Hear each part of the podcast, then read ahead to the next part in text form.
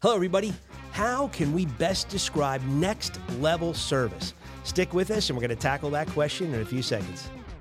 Our book about improving customer experiences is now in audiobook format on Amazon, Audible, and iTunes.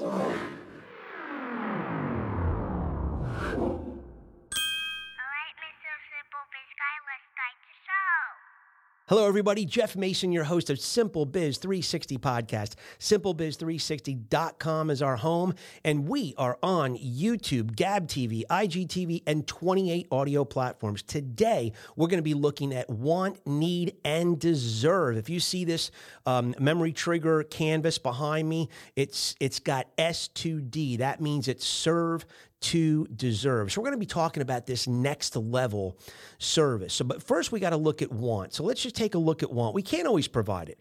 I mean, customers want things. We, we just can't always do that provision. But sometimes it is a connector to bigger market share if we can address it. Take a look at Frank Perdue. I love what he says in his book. He says, we're in the business of figuring out what customers want before they know they want it. Now, how cool is that, right? And that got him a lot of extra market share. So sometimes it is a connector that we can, you know, tap into. Um, sometimes the request is unreasonable. Hey, I need that container of polos shipped to me in four and a half months. Well, I'm sorry that process takes six months. I can't get boats to go faster. I can't get, you know, fabric to be um, knitted quicker. I just can't, you know, we can't make those things happen. Um, and then sometimes, you know, the want, it, it's actually predictable. I mean, we can look at history and the repetitive nature of transactions and go, you know what? We understand what customers want just from our history. We've been missing the boat on some of this. So maybe you can rekindle and retailer your want, right? Well, let's take a look at need. Usually has a strong connective connection to price of admission right? I mean, you're a restaurant, you're a breakfast restaurant, you serve breakfast food.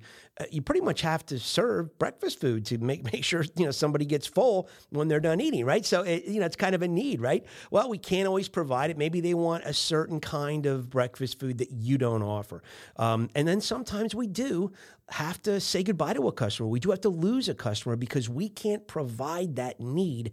Somebody else, another vendor, is better equipped to do that, and sometimes we just have to wave the white flag and, and say, you know, here's who I think you should use.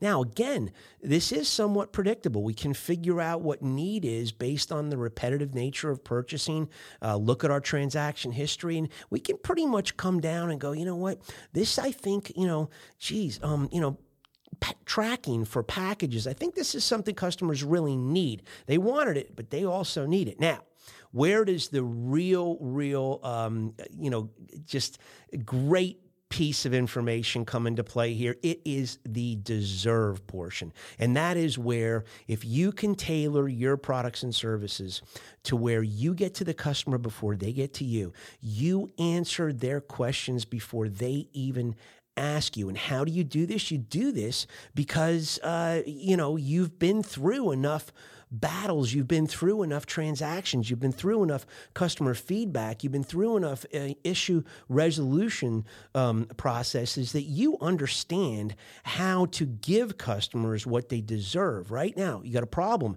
Do you tell customers what they want to hear? So many people do.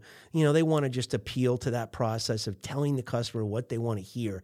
But you know what? Even with bad news, we have to tell the customers what they deserve to hear, not what they want.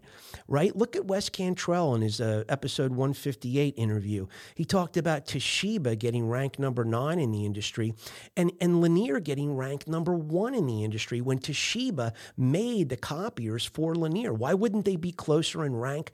Because Lanier gave the customers what's called lagniappe. They gave the customers that extra. So sometimes this deserve level bakes in that element of we want to give something extra to the customer.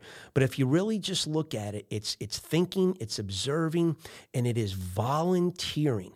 You get to the customer before they get to you. You provide answers to their questions you know they have, but you're going to give it to them before they even ask it. This is where we really get a great servant's heart at work and you can elevate your business, get more repeat and referral business by serving to deserve.